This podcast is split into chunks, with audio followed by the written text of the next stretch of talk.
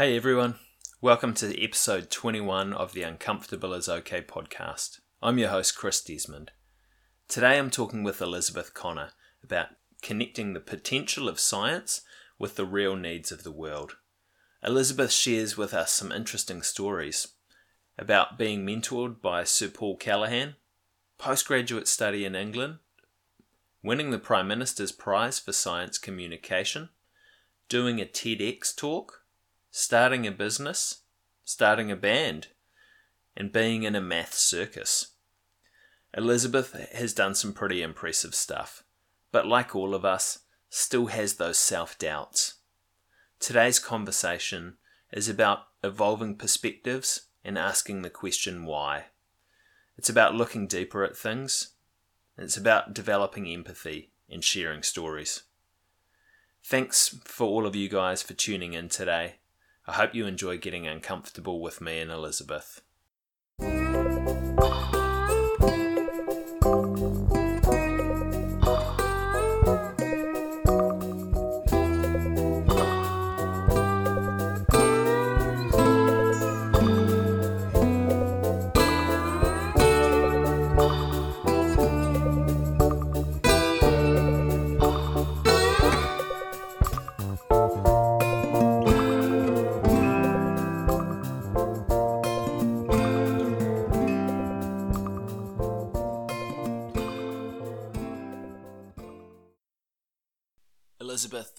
To the Uncomfortable is OK podcast. It's awesome to sit down and have a bit of uh, time with you on this wild Wellington day today.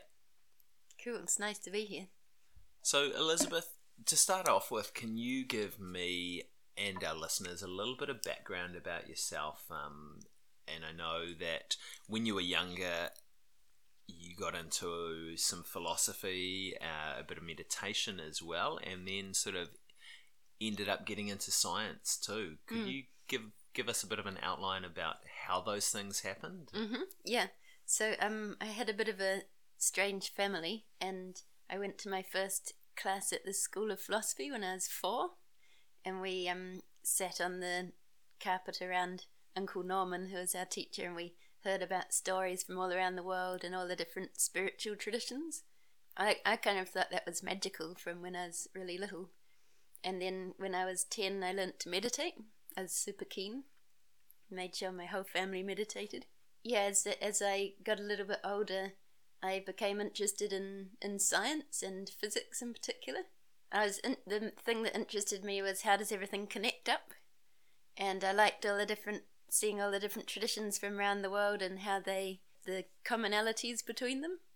And then when I started to learn about science and physics, it was like the laws that are behind all the things that I can see, like um, the law of gravity or something, explaining how something falls from the from the sky and how the moon's in the sky and how I'm sticking to the ground. Just it seemed quite magical to me. So that was what really drew me into science was to discover the beauty behind creation sort of idea. So kind of a, a curiosity around why the things that you were observing worked the way that they did. Yeah, and that there was something connecting them was was the thing that fascinated me. Mm. Fantastic. I I can definitely see why you why you jumped into that. What led you to getting into meditation when you were ten? like Ah, what drew yeah. you to that? That was like my parents meditated. They were they used to be Christian when they grew up, but then I guess it was in the sixties that they discovered meditation, along with the Beatles and various other people. And um, so I'd grown up with it, and and I I from a young age I I decided that I was going to make my life into an experiment. I remember thinking that when I was four years old. I don't know how I knew about experiments, but um, I decided I'd heard about all this spirituality stuff, and I thought I've got to decide if this is real or not, and I'm going to dedicate my life to it. And so I was always very serious about my spiritual pursuits, even when I was like five, and it was quite strange. Mm, and I think probably the being exposed to all of the different s- stories at the School of Philosophy Mm. probably helped you with that and uh, Yeah, opened opened you up to different ways of thinking potentially. Definitely, yeah. Than, than New Zealand, say, 20 years ago, Mm. than what was common then. Yeah, and I think the main message from my parents was you can always find the connection if you look for it. And so I was always interested in like if things look really different on the surface, there's got to be something that connects them, or people, there's got to be something that connects us. So that's the obsession, I think. Yeah, yeah, and some sometimes it's easier to find that connection than others. Mm. I mean, for example, when I walked in the door today, Mm. you said, "Oh, you're Jeremy's brother." Yeah. Yeah. yeah. Um, so it's yeah, it's pretty easy sometimes in Wellington Yeah, to make yeah. those connections. Yeah. So you you got into into the philo- uh, philosophical side of things, some meditation Mm. and science, Mm. um, and kind of melded them together as you were growing up Sort as well, of. and kind of like in an exploratory Mm. sort of way. I like I thought they were all compatible, but then when I went to school, I got a big shock because um, no one else did. Mm. What made Yeah. you think that they were compatible? Oh well, um, just because uh, there's nothing that told me that they weren't. Uh, just like the these magical physics laws that showed sort of significance in in the way that everything moved and worked. Yeah, there was just nothing that would indicate that there was any conflict there. I'd never been told that they were in conflict, you know, at home. Hmm. Yeah, and I don't know why we we commonly perceive that science and spirituality are necessarily mutually exclusive. Mm. Well, yeah, I guess I got a strong idea of that once I came to school and then university.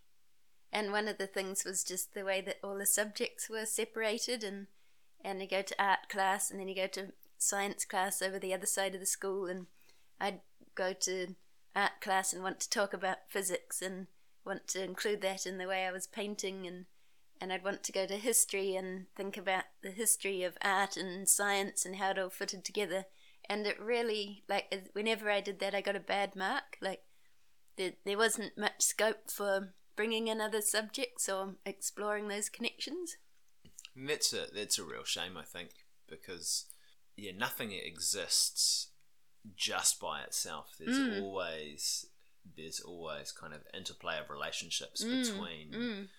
um, science, art, history, Yeah. music, uh, athletic pursuits. There's they all have an influence Mm. on the other in some some way. Yeah, definitely. Yeah. So you you went to university. Where whereabouts were you at uni? Uh, I went to um, Victoria University in Wellington, and then I went to Imperial College in London for a year. It was for my masters. yeah. Hmm. So what did you what did you study? It sounds like you kind of pulled bits and pieces from Ah, all the different disciplines. Yeah, I tried to do a um a degree in English and physics and maths, but uh, I couldn't fit the English in because it never fit into the program, so I had to drop that. I did a classics paper as well. Okay. Um, so it ended up um physics and maths, and that I did that for four years. Did an honors degree. Yeah, and that's um where I met Paul Callaghan, the the great New Zealand physicist. He was my lecturer. Fantastic. Yeah. And then he went on to become your mentor as well. Yeah, yeah, He was he was my lecturer in third year. No, he was my other lecturer had said that he had some money to give to students, like he had jobs going basically, and it was the summer coming, and I didn't have any money, so I was like, um, I just went, I bumped into him in the corridor and asked for a job, and he gave me this amazing role, like traveling around New Zealand interviewing scientists and writing about them. And I've got no idea how he like picked me out for that, but that was really like a turning point in my life and career. What what made it into a turning point for you? Um, well, at that point, I was feeling really stifled in the science community, um, because, like I said, I was interested in the connections, and yet, as I was studying physics each year, it would get more and more specialized, and each of the specialisms would connect less and less with each other. So I felt like I was heading down this tunnel, um, that was going deeper and deeper and becoming further away from the sort of from the human world. And also, I just was struggling. Like it was a very male-dominated environment, and and I I didn't feel like I could keep up, and I didn't realize the differences in in, in approach between me and my male sort of classmates. So you didn't you didn't pick those up at the time. I didn't pick. Yeah, I didn't. Yeah. I didn't realize what an impact the environment was having on me. But I was really struggling, and I thought it was just because I was stupid or because I I wasn't as smart as those those physics boys. Mm. So what sort of what sort of impact did it have on you, and what were the what were the differences between yourself and them in that um, environment? one like really obvious one is I couldn't work as long as they could. They'd just sit in the in the room at the computers working for like eight hours in a row, and I could focus for like a small amount of time. Then I'd want to get up and go and talk to people and meet people, and was more interested in the. I don't I don't know if this is just me or if it's a female male thing, but um, I tended to think I, that I was worse than I was and they tended to um, think they were better than they were. yeah, that was a general thing. Like we'd we'd all be talking before an exam or something, and I, and I'd be going, "Oh God, I don't understand," and they'd they'd be talking as if they knew everything, and then in the exam I'd do better than some of them. So it was uh, just a a complete difference in confidence and mm. um, self perception. I think. Yeah, I think that put off a lot of the girls that were in my class. Yeah, I don't know if it's kind of a, a male female split with with that. Mm. Obviously, you see with sort of uh, some professional athletes and and and other males as well that kind of bravado that goes mm. along with things, but also there there are a lot of males out there too that are uncertain and kind of don't have don't have that self belief, and I'm, I'm not convinced that all of these people out there that have all that bravado mm. have the self belief to back it up as yeah. well. There, there yeah. is, there's some disparity with that, in that mm. this is maybe a front or a mask that they're that they're mm. putting up, mm. which they may kind of come to believe eventually mm-hmm. um, mm. themselves. But yeah, it's not always it's not always backed up by that self belief. Yeah, um, yeah. So I think it's yeah. I, I don't think it's males and females separately, but probably males are a bit mm. more prone to that the bravado side of mm, things. Mm. Mm. So you got this job uh, mm. for for Paul Callaghan, mm. traveling around interviewing scientists. Yeah. You said it was a, a bit of a turning point there. What did what did that teach you? Ah, um, about the human side of science and how important the personal stories are. So at the beginning, when I'd start interviewing someone, I'd just find them completely like boring. And because they'd be talking about this particular molecule that they'd studied for 10 years or something. And in my mind, I'm going like, what is so interesting about that? Like, what are you doing? What are you spending all that time on that for? And, and so I'd sort of ask questions around it until until I kind of got what it was that they were fascinated in, and I'd sort of like follow that like a lead, and and I'd always get to like their personal story of why they're so passionate about what they're doing, and it would kind of re- start to relate to the world a bit more.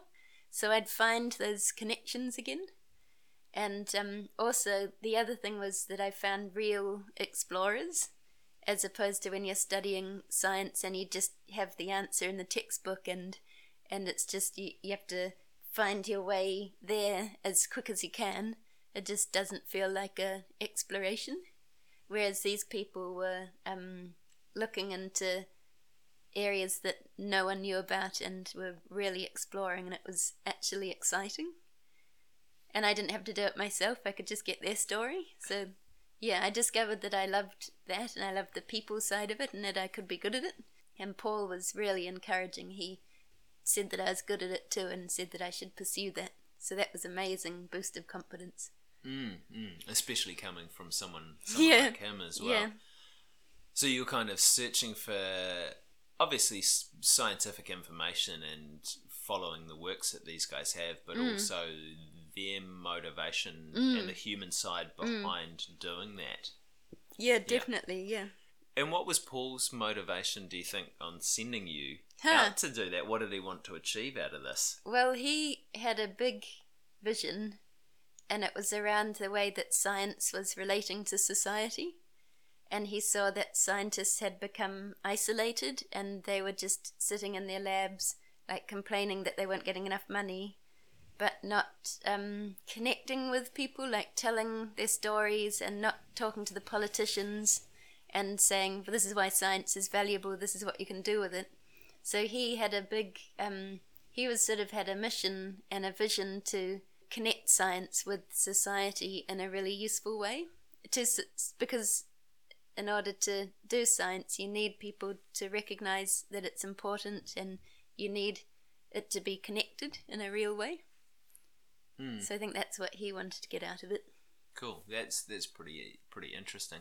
Mm. And I think with obviously with scientific papers and kind of any real academic based papers that there is we're getting to a point that there is so much coming out and Mm. they're just being published that no one can actually keep up with reading Oh no! the, the yeah. volume of stuff that is that is coming out. Um, by the time you've kind of got through this week, then there's another two weeks kind of sitting Ah, there yeah. with you. So it sounds like yeah, actually having that, giving scientists the power to get their message across Mm. in in other ways, especially if it's an, an important message. Mm. Um, no offense to any scientists that are listening, but probably there are some papers that come out that don't really tell us anything that, yeah.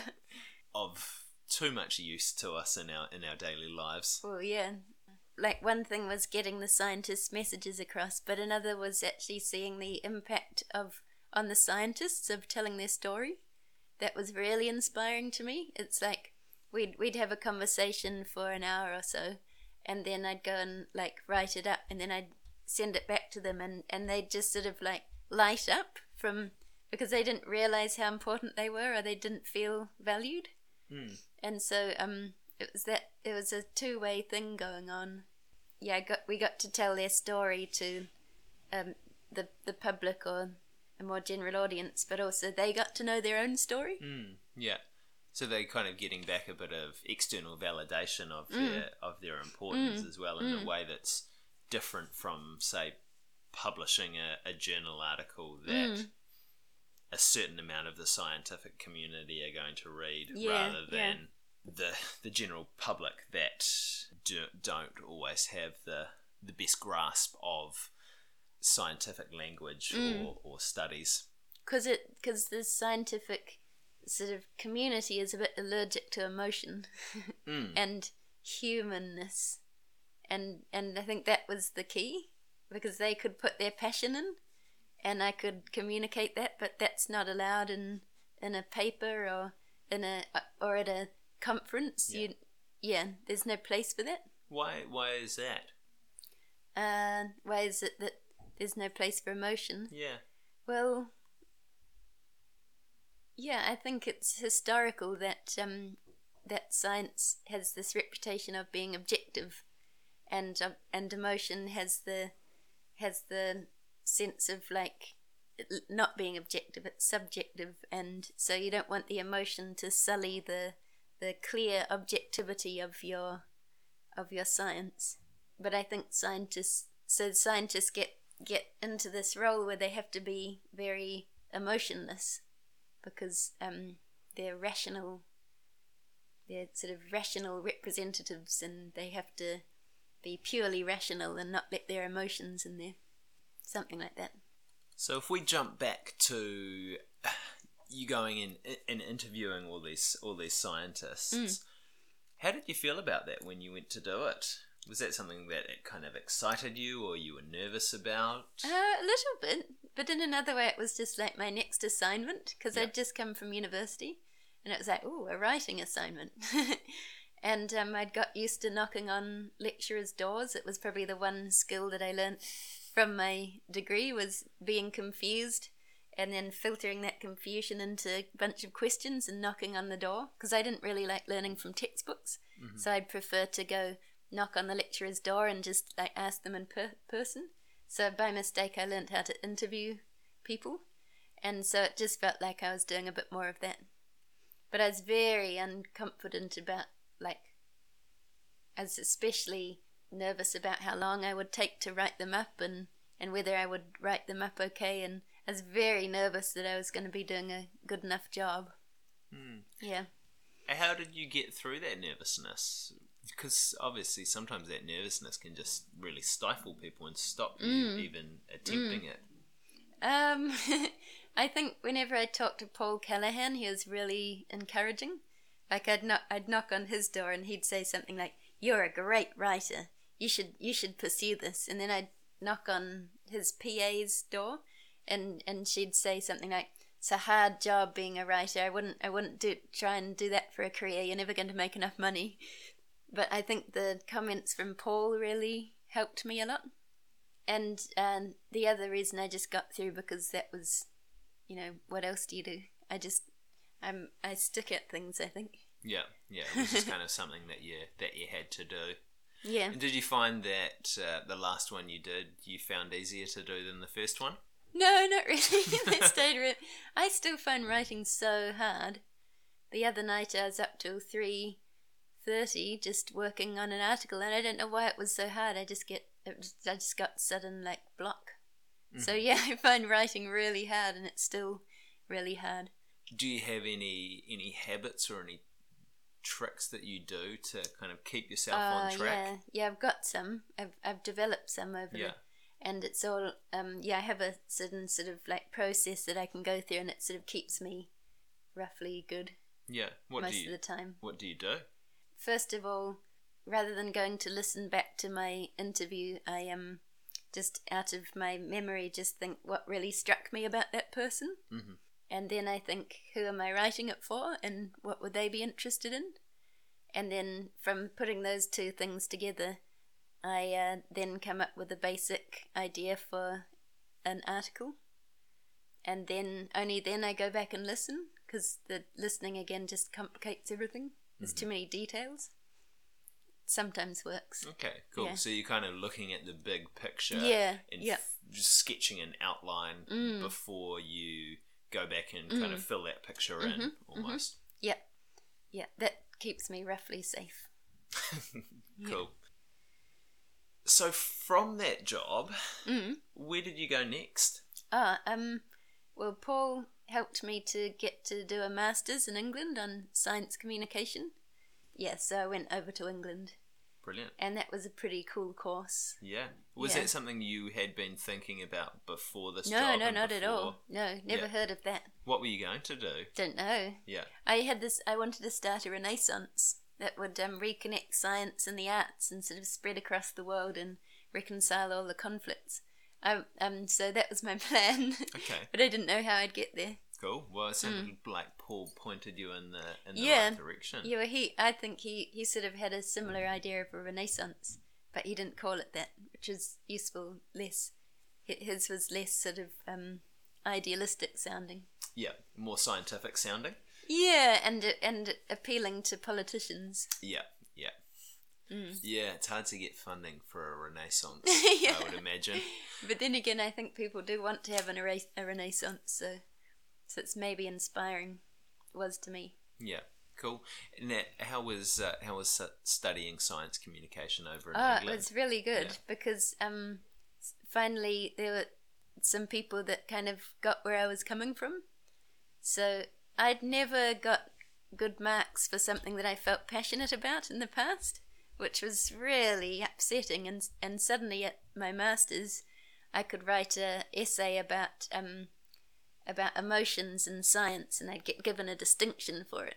Or like right, um, I wrote a play about scientific language, and so they're really combining the creative with the scientific. And also, we did the history and philosophy of science, and and that really explain. It was sort of like someone showing me a diagram of me inside the science um, community and going, so so look there. That's why you felt so uncomfortable because you were in that box there, and and and there's this history, and it just explained my whole experience, which was hugely liberating. Fantastic. It sounds like that was kind of exactly the thing that you needed at, Yeah. that, at that time as Yeah. well. And I think you, you make an interesting point as well about never getting good marks for the things that you were passionate Mm. about as well. And I think potentially that's that's a failing of the marking system and sometimes Mm. the way that we approach uh, education. And Yeah, yeah, We've oh my got this gosh. strict criteria Mm. that people need to Mm, that people need to meet, and if they deviate away from that Mm. slightly, then mm. we we mark them down, and then Yeah, and it's negative feedback all the way along. Mm. Like, you just get this message no, no, no, no, no. And if you manage to still pursue something after all that, it's quite, um, it's, it's really against the odds. Mm. yeah, it's a little bit of a wonder how there is so much innovation going on at the Mm, moment mm. that we, we're yeah. constantly getting all this negative feedback Mm. in in school. Mm. Yeah, I find the education system quite upsetting. That's probably a topic for another podcast because we could go quite deep on that Yeah, one, I would imagine. Mm. Um, so after England, you came back here. Um, I stayed there for three years. Yeah, I joined a math circus. Fantastic. Yeah. Can you tell me a bit more about that? What does that It wasn't nearly as exciting as it sounds. It was we um, had a van load of interactive maths games, and we travelled around England and Wales. Um, we we set them up in big school halls, and kids would come round. And um, I think the byline was learning through sight, sound, hearing, and touch. So there were all these interactive games, and it was it worked really well. Yeah, the kids loved it. They got really excited about times tables and things. awesome and gives them a bit of a chance to explore as well Mm, yeah, yeah, and learn yeah, in different ways. yeah. They can pick their own path through these um, games. Yeah. What did that teach you about yourself going around and, and kind of guiding these kids through these Uh, programs? Or was it just a fun experience to do? It was quite fun. It was a hard time of my life, actually. It, the, that job was quite nice because we got to travel around and I got to stay in a um, hotel. Whereas in the rest of my life, I was having a hard time. So I just um, broke had a relationship breakup, and I went actually went to Europe. Um, after my masters, I got a job in France, and I'd gone back to New Zealand and back to Europe for it. And then when I got to Paris, they pulled out on me, and so I was in Europe without a job and without any money. And and then I broke up with my boyfriend at the time, and then I had to borrow money to get back to London, where I stayed on someone's couch. And then I was questioning my sexuality, and and so it was like. And so the uh, math circus was a little bit of a nice, maybe a bit more stable Mm, um, thing. yeah. What was going through your head at the time that that all of that was going on? Ah, um, just like, what am I here for, really? It was interesting because all my friends that had done the course with me, they were getting jobs at the BBC and and Nature podcast and all these like quite important organisations, and I I wasn't doing that, and I didn't even want to, and I was quite confused about like what I was doing. Oh, and I left the School of Philosophy as well, because that suddenly I after having seen the limitations of the science community, I kind of saw the limitations of the that spiritual organization, and it was the, it was a big sort of um, uh, like what have I been in? And I sort of stepping out of all the boxes that I that I'd been in, and thinking like, well, how does this all fit together?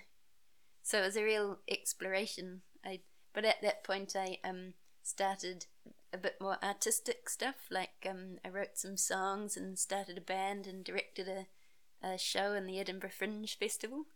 And I so I started to discover more of myself actually at that time. Mm-hmm. With that, with writing the songs and directing the show, was Mm. that so that was exploring a bit of yourself as Mm, well, and just mm. kind of trying to make sense of Mm. all of this other stuff that had gone on. Yeah, yeah, it yeah it was. It was sort of like uh, in the rubble, discovering like little plants, little growth, Yeah, some Points. new new Yeah. life and yeah, and really thinking about who I was.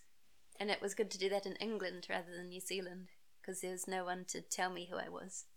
okay, Mm. yep, yep. So it was just you that was doing Mm. the learning rather than Mm. having having voices in your in your ear. Yeah, Yeah. yeah, not just the voices, but the whole environment where Mm. I fit into this certain role. I I could I had a bike when I lived in London, and I just like rode all around the city, and um, I was a totally free agent, and I could. There was a time when I was just like wondering, letting a new life sort of come together. Yeah. Cool. And did you figure it out? Um, no. but um, I felt heaps freer afterwards.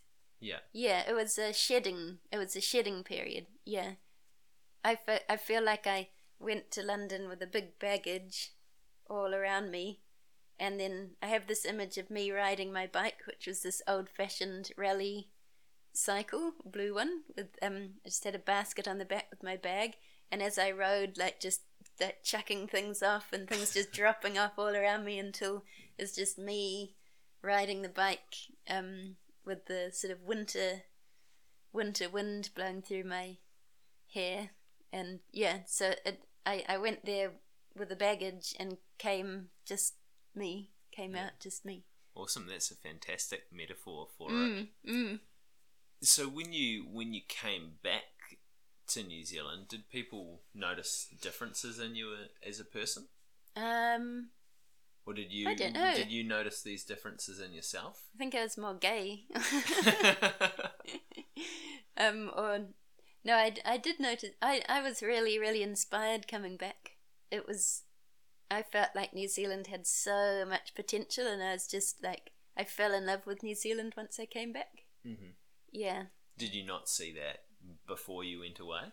yeah I did I was always I always thought that New Zealand was a great place but I didn't really I didn't feel this sense of potential. It was like there was there was something like bubbling. It was like there was something brewing, and and it just felt like such a clear atmosphere compared to in Europe. Yeah. And I was excited to be part of something starting. So um, I think it was the contrast between London and here that that made me really excited. And speaking of, of something new, I think that's a nice little segue into Mm. Yeah. into what you're what you're doing at the moment Mm. with uh, the kinship. Can Oh, you, yeah. Can you tell me a little bit about that? Yeah. Um. Well, the kinship is uh, my consultancy, I guess. Can you ask that question again? So it was a pretty broad question. Mm. It was, can you tell me a bit about the kinship? But I think, how did uh, how did it come to start up, and Ah. what are your kind of what's your what are you trying to achieve with it? What's your Mm, vision for it? Um. The kinship began because when I came back to New Zealand, I got this um the Prime Minister's Prize for Science Communication, and Paul helped me to get that. And um, my inspiration for that was um, how do you get different these different groups of people to to work together and i was thinking particularly of of science and and the arts and business and the environmental movement those those four particularly interested me because I, I saw that they had something to offer each other but they culturally they weren't able to work together that kind of began an exploration of like how would you do that and I that's when I made myself a guinea pig and sort of um, went to conferences and and and went to interview people from all these different spheres and kind of tried to immerse myself and see if there could be any connections come out of it. And I think the the one thing that emerged from all that was storytelling and um, the importance of being able to hear someone else's perspective and empathize with it. And so, and the kinship sort of grew out of that. I just gave it a name one time, and then my what I did for my work became called the kinship. Yeah. Um, but and the reason why it's called the kinship is um, that it's all about people getting together, and it has a particular focus on science and science communication.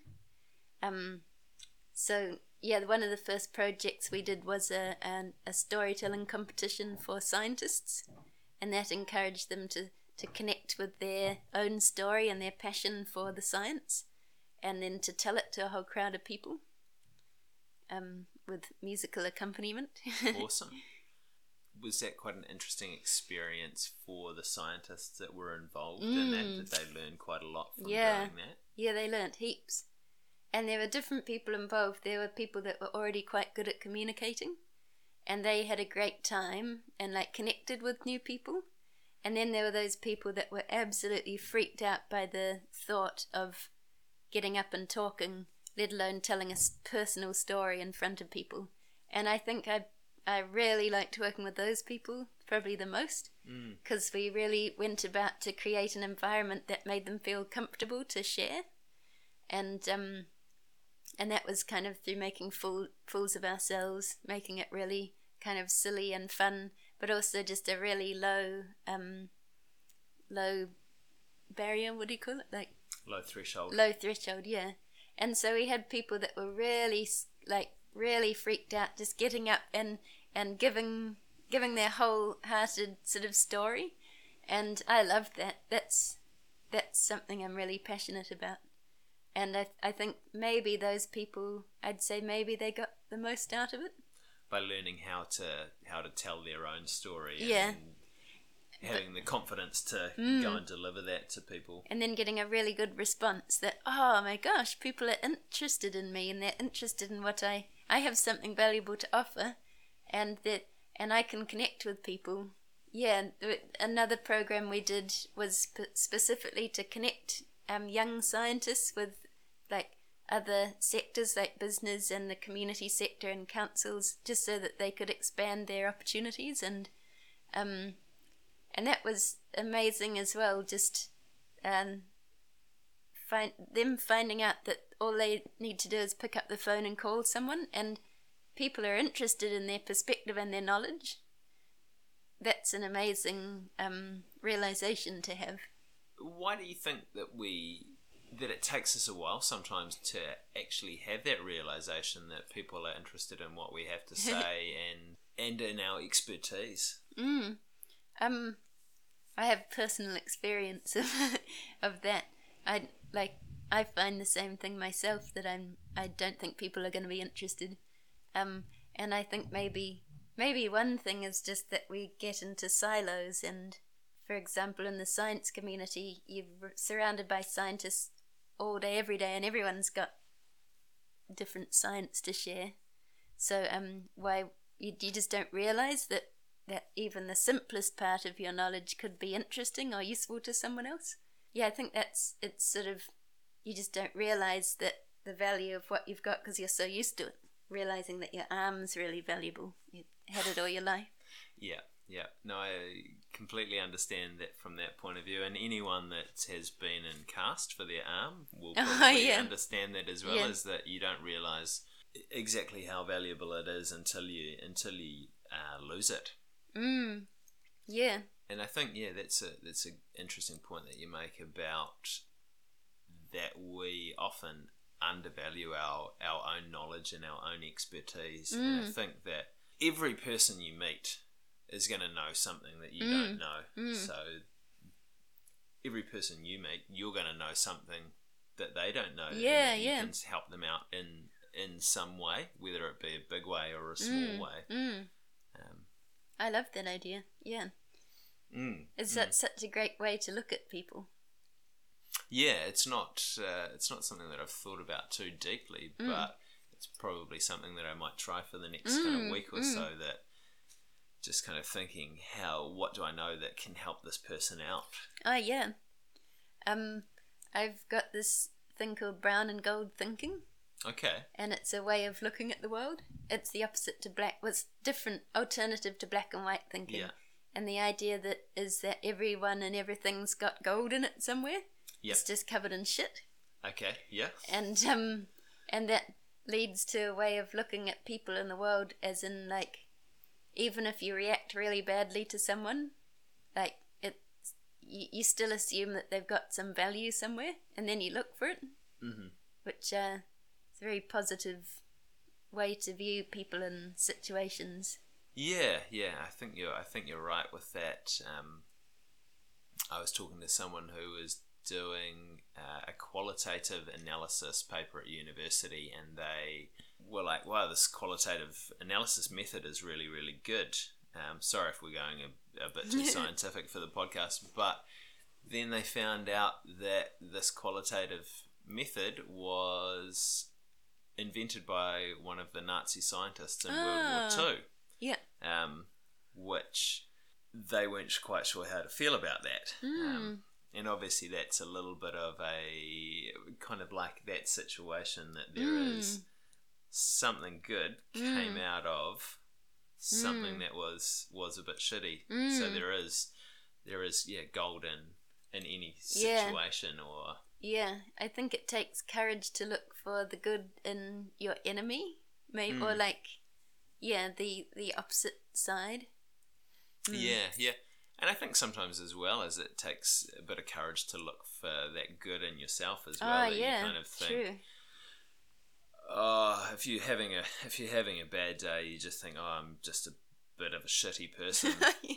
um, but actually, there, there is a whole lot of good stuff still mm, in there that mm. you do need to kind of be be aware of, and mm. sometimes it's hard to find. Sometimes you need to sh- shovel through piles of shit to get to it. Um, yeah, other days, not so much, but I think everyone does. It's hard to see sometimes in, in your enemies, but I think it's almost more hard to see in Ah, yourself yeah. as well. But no, I like that. I like that way of thinking. So, uh, with your again, just kind of jumping back to Mm-hmm.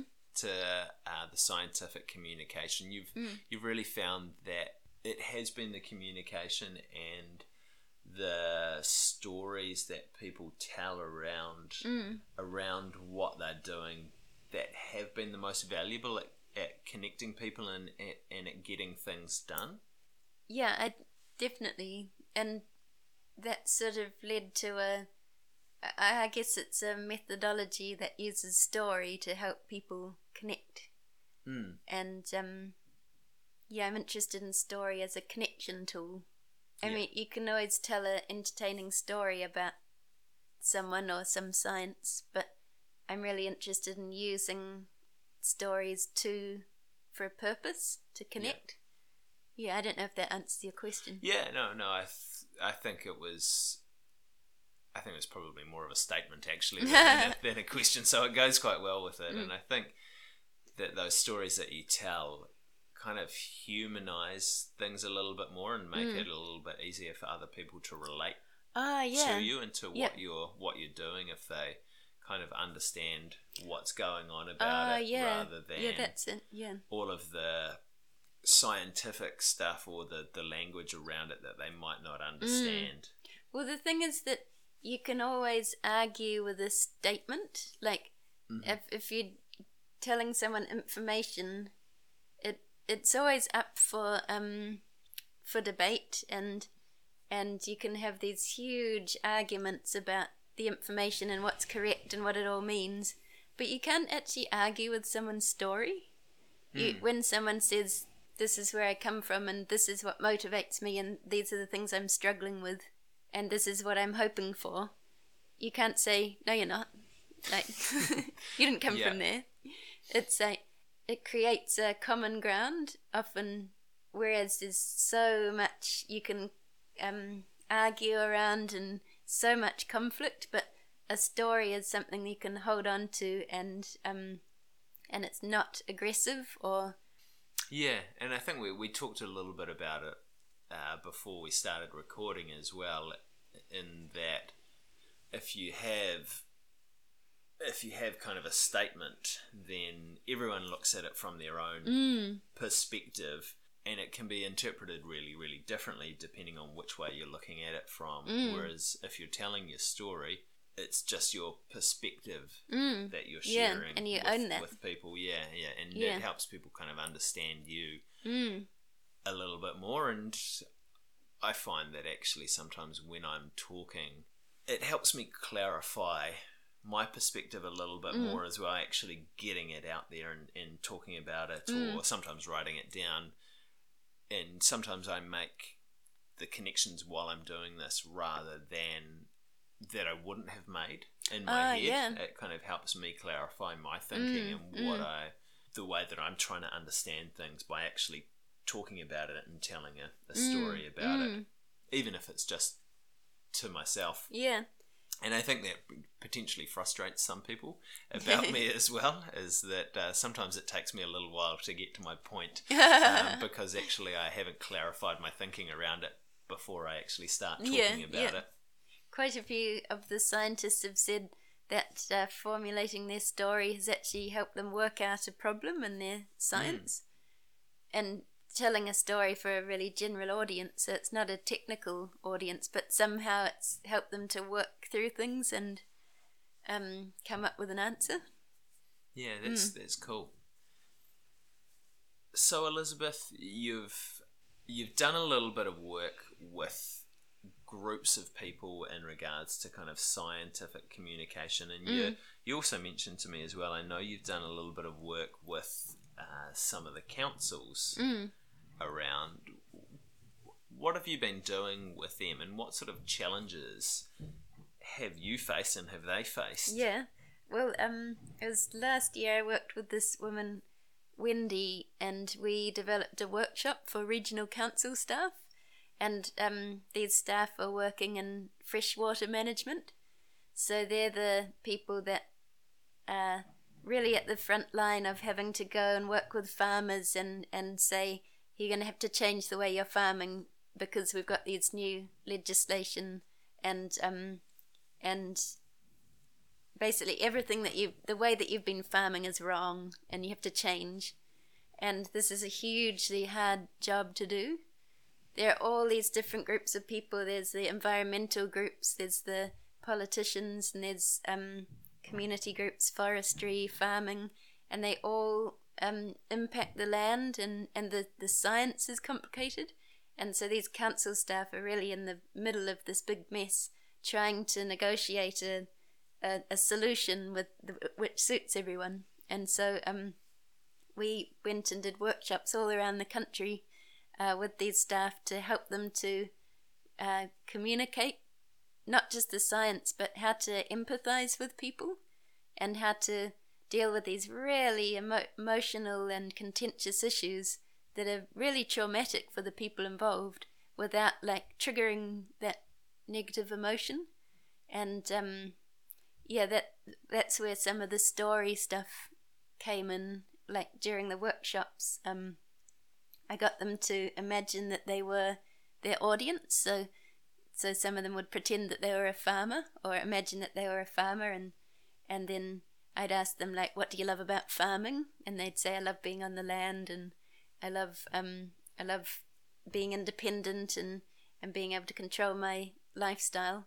And and then I'd ask like what what um what's challenging to you? And and then they'd talk about having to make these changes and how it's going to change their family farm they've been going for generations and and how what are their what are their children going to do? And all this sort of stuff would come out. And it was during like during that that like I got a tear in my eye at one point and it was just this moment where you could feel in the room that what it was like to be a farmer and suddenly you're not blaming them for ruining the ruining the environment or polluting the water. It's like oh they're real people and they're they've got this they're, they're kind of at the butt of this issue and they're having to change and this is hard for them. And and so um yeah that that kind of realization is to me really amazing to witness or, or to be part of where you suddenly can empathize with a person who's so different to you. And and from that point on you can never really forget that. You can always sort of understand where they're coming from. That's the sort of thing i'd like to be involved with a lot more. Fantastic. And is that a way that you have built empathy in yourself as well? Mm, yeah. Um, I feel like this, like that kind of work, fits in really well with the, with um, in my personal life. Of um, I live in a in a community that that is um, we've really set about to I, I guess it's an intentional community in some ways, but we just decided we want to be more like a family than a flat. And it's a bunch of people all in our like 20s and 30s, and we live together. And we have decided we want to like work on our relationships. And there, there's been some relationships that have been really hard, and people who have been very different. Um, and yeah, we've just decided we want to understand each other. We want to take the time if there's if I'm feeling annoyed and at you and I, I'm thinking you're wrong, I'm gonna stop and I'm gonna like inquire as to where you're coming from. And um, yeah, there's that's that's been a hard and very fruitful like working ground for this kind of stuff. That's my inspiration. Yeah. Cool. How how has it been hard for you? Um, because it's right at home. It's like if you've got a conflict in your home, then I I I think a lot of the time in flats, you know, you have might have a a conflict about the dishes or something, Mm. and then that little conflict sort of it turns into a bit of a distance between you, and then that that person might might move out after a bit because they just feel like moving on. You don't have to have an excuse; you're just moving on, and I think that's generally how flatting works a lot of the time. And um, this is uncomfortable because it's like actually instead of pretending that that's not a problem and ignoring it, I'm going to. I promise that if I've got a problem with you, I'm going to tell you about it, and I'm, but I'll do it kindly, and that. that- And um, in the short term, that's way more uncomfortable, and um, and you you sort of it's kind of like sometimes it feels like being a sucker for punishment, you know, like instead of just ignoring an issue, you go, oh, hey, I, I felt a bit upset when you said that thing. Mm. Yeah, and I think we're all kind of. None of us like to approach potential conflict, Hmm. which obviously having these conversations can incite some of that potential conflict. Hmm. Especially in New well. Zealand. Mm. We're quite conflict averse. Yeah, definitely. Yeah. Did you find that was different when you went to England as well, A or little bit, reasonably but, conflict averse yeah, as well? yeah. No, I I think Germany is the the the big difference for me. Mm-hmm.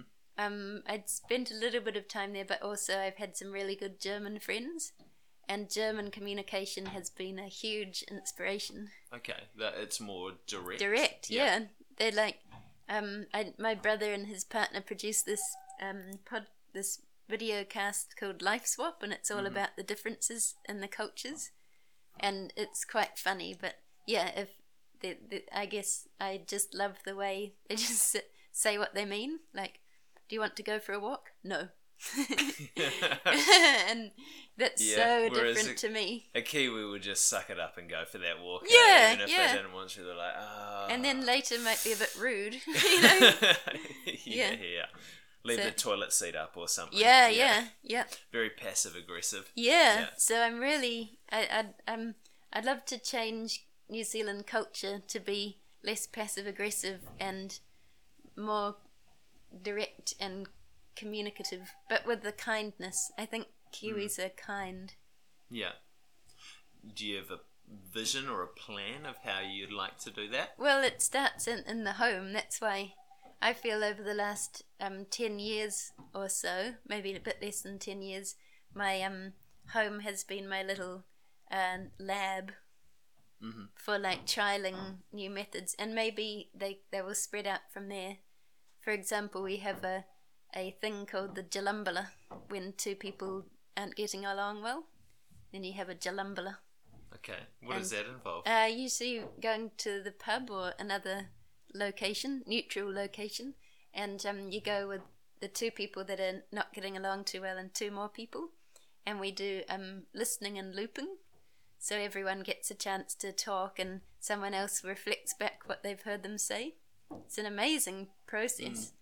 Mm. Is this the a person that is, isn't involved in the conflict Yeah. reflects back? Oh, it doesn't. It can be. involved? We've done it different ways, and it all seems to work. Okay. Yeah, the, the the magical or miraculous bit seems to be just like hearing what you've said reflected back, it's like, wow, they've heard, they actually understood me. Mm. And then if you got, because we've had people with coming from quite different, uh, not so much value systems, but backgrounds, and very much potential to clash, quite strong characters, and they've just been able to like understand, ah, so that's why you did that, and that's I can understand that, and I don't hate you anymore because I can I get where you're coming from. Yeah. Yeah. Mm. Amazing. That that I I say those um I've experienced alchemy Yeah. in Yeah. a Jalumbala. Cool. How did Yeah. you come up with that word? Uh, um, that was my partner's dreamed dream. Had a dream with the name. She um, Okay. it was different context. Um, she had a dream where um, she said that someone had said, "Ah, Lou is a science jalumbala." She Okay. referred to me as a science jalumbala, and it was random. But then we were looking for a name. We needed a name for this thing that we wanted to create, and Yeah. jalumbala popped up. So that's it. Fantastic. Yeah. So, Elizabeth, I'm going to ask you some questions now that I ask everybody. hmm The first one is What was the last uncomfortable thing that you did, and how did you get through it? Um, I had an uncomfortable experience last night. Um, I'm part of this meditation group. It's um, mainly older people, more of my parents' generation, and we were talking about having a discussion as to where the group goes next because everyone's getting older and um, there's a big question around that. And uh, I made some suggestions like having a facilitator and um, I just they didn't go down very well, and I just I felt extremely uncomfortable. I, I felt like I was looking at the situation from two points of view. One as a younger person with a community out, outside of that, and one as a member of that group. And um, yeah, I just felt profoundly uncomfortable, and and and I think I talked too much, and um, and then some and then someone shot down my idea and I just suddenly felt all emotional and um and I think I started crying towards the end of the group. It was and yeah, I just felt I felt really uncomfortable and And what's the next uncomfortable thing that you're going to do? uh go outside because it's maybe hailing. Yeah, it's pretty horrible in Wellington today. It's Yeah. windy and cold and hailing and massive waves rolling in. So, yeah, I'll, I'll let you have that one. Okay. Elizabeth, can you tell me a t- about a time that you've failed as well and what you learnt from it? Mm. Um. Well, I failed. I've, I I told you before about how I got the um Prime Minister's Prize when I came back to New Zealand, and that felt like a failure. Not getting it, obviously, because that was great. Yeah. But then um, I was so inspired before that, and I wanted to change New Zealand, and I wanted to do something in Paul Callaghan's footsteps. And then I got the prize, and I felt this huge amount of pressure. And there were some people that were annoyed that I'd got it. Um, there was some argument that I should should I have got it or not, and it it all that really got to me. And um, so I felt like for the first year after having that prize, I just I felt like I was whirling, and I and I was trying to get some project off the ground, and I felt so guilty about like because this was the money from the country, and I was meant to be using it to to um do something really great, and I and I couldn't make it work, and I've yeah I, I that was extremely difficult and uncomfortable. Hmm. What did you What did you learn from that? From going through that experience? Uh, heaps, and I I learnt about how not to do a project, which um was actually really valuable. It was after the first year, or after about nine months of it, I met up with my brother, and he asked me how I was, and I just like burst into tears, and and and I I hadn't let myself feel how bad it felt yet, and suddenly it all came out. And he spent a couple of days with me just working through the whole thing and looking at what I was trying to do and then just rationalizing it and coming up with a plan basically. And um, that was so helpful. He he kind of saved my life at that point. I felt Yeah. that's a bit dramatic, but uh, and he advised me to get a life coach, and um, and the things that I learnt after that were about project management, how to use my time, yeah, how to set goals and achieve them, all the stuff that you're not actually taught at school. Yeah. And also, I learnt about, I, I, I sort of, I learnt um, that I don't have to be like amazing. I can just do something smaller that's that's valuable. So I sort of became less ambitious, but yeah, I feel I, that's when all the stuff around um, the home started up, like really working from the ground up and from the building blocks of relationships. Yeah. So yeah, it, things sort of crashed back, but but then I felt started with more. Yeah, had a bit Solidness? of a catalyst to, Yeah. to go forward. Cool. Yeah. And sometimes I think you have to go backwards and you have to be brought back down a little bit, Yeah, especially if you're kind of going in a bit of an aimless direction Mm, as well, um, which. Not meaning to offend you, but it kind of sounded like you were Yeah. moving around trying to trying a few I was different looking, things. I was trying to it. Yeah. explore. Yeah. Yeah. So I've got two more questions for you. Mm-hmm. But I want to just say thank you for, for spending time with me today and having a chat uh, chat about all of this stuff, but also for the work that you're doing about helping people become better communicators and also especially around bringing scientific knowledge to the public and to people that potentially wouldn't understand it, but also to people that wouldn't hear about it otherwise, and empowering these scientists to actually get out there and share this message and share the important stuff that they're doing as well. It's a it's a very cool thing that you're that you're helping to facilitate. Cool. Thanks. So the first question's quite easy. Mhm. Is where can people learn more about you, follow you online, and learn Ah. about the, the kinship? I have a newsletter, Okay, and you can sign up to it on my website, which is uh, thekinship.co.nz, and then there's a it's on the contact page. You can sign up to Cool. the newsletter, and that doesn't come out very often, but they're usually like they could be funny, but they could be informative. Um, yeah, Infotainment. infotainment maybe. Yeah. they might involve pictures. Probably will involve pictures that I draw myself. Cool. So that's where people should go to Yeah, to find out find out a bit more. yeah, they could Cool. watch my TED talk. Excellent. Yeah. Yeah, and that's something that we didn't get into actually. Ah, yeah, that was terribly uncomfortable. Yeah, should we have a bit of a chat about it now? Okay. Quickly. Yeah. So when you got, how did you actually end up doing a TED talk? I don't know. They just um emailed me. It was for the TEDx Wellington women. I don't know how they found out about me, but I was really pleased to be able to do it. Mm.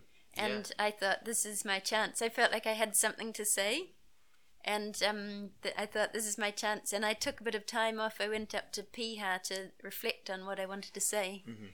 and uh, and it was all coming together, Yeah. but it just wouldn't it wouldn't form into a TED talk. And then it was a couple of days before the TED talk, and I just hadn't got a talk yet. I had heaps. I, I like I felt like I was bursting with something to say, but it hadn't like formed. And I had this um this coach who was meant to be helping me, but every time that I met with him, I sort of got less confident and less sure about what to do. And then he was there a few days before, and and I had to struggle through this terrible talk, and and they said, I, "We don't think you're going to be able to get it ready in two days. We think you, well, you could pull out. Basically, you could, you could, we could make a polite excuse for you, and you could pull out." I just felt like such a failure, and um, yeah, it was terrible.